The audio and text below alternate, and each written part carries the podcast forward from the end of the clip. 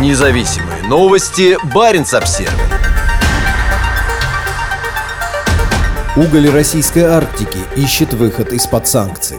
Начало добычи угля на заполярном Таймыре должно было привести к росту экспортных перевозок по Северному морскому пути. Вместо этого угледобывающей компании «Северная звезда» теперь приходится искать новые рынки и способы заменить оборудование, находящееся под санкциями. У бизнесмена Романа Троценко давние серьезные планы на богатые угольные запасы Таймыра. За эти годы он приобрел значительное число лицензионных участков в регионе. Принадлежащая Троценко компания «Северная звезда» заявляет о планах ежегодно добывать не менее 5 миллионов тонн высококачественного угля на сыродосайском месторождении, первом в этом районе. Здесь обустраивается крупный угольный разрез и идет строительство новой инфраструктуры. Северная звезда планировала экспортировать уголь как в западном, так и в восточном направлении. Однако теперь этим планам мешают международные санкции, введенные против России из-за развязанной ею кровавой войны против Украины. В пресс-релизе «Северной звезды» сообщается, что теперь компания рассматривает возможность реализации угля на внутреннем рынке, а не отправки его за рубеж.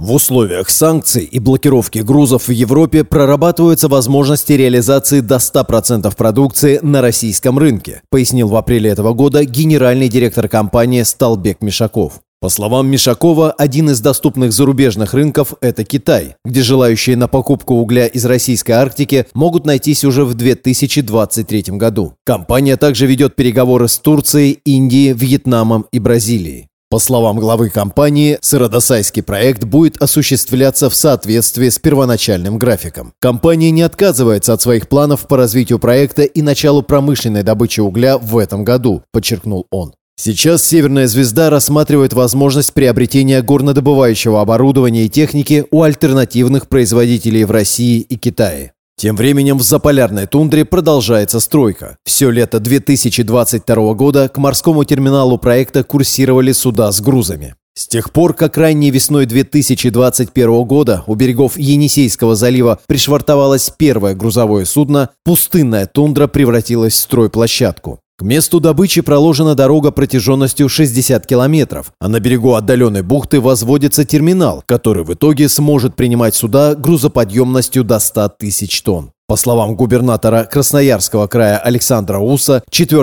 октября с месторождения была отгружена первая партия угля. «Северная звезда» пока не подтвердила факт отгрузки. Судоходство в акватории Таймырского полуострова сопряжено с большими трудностями, так как для преодоления морских льдов требуется помощь ледоколов. Ранее Роман Троценко заявлял, что для реализации проекта потребуется до 30 судов ледового класса, которые смогут доставлять уголь на внешние рынки. Львиную долю этих судов планируется строить за рубежом. Критики уже давно считают проект сыродосайского месторождения нереалистичным из-за сокращения спроса на уголь в Европе. С введением санкций и закрытием рынка ЕС для российского угля шансов на развитие проекта в том виде, в каком его представляют Троценко и его «Северная звезда», стало еще меньше.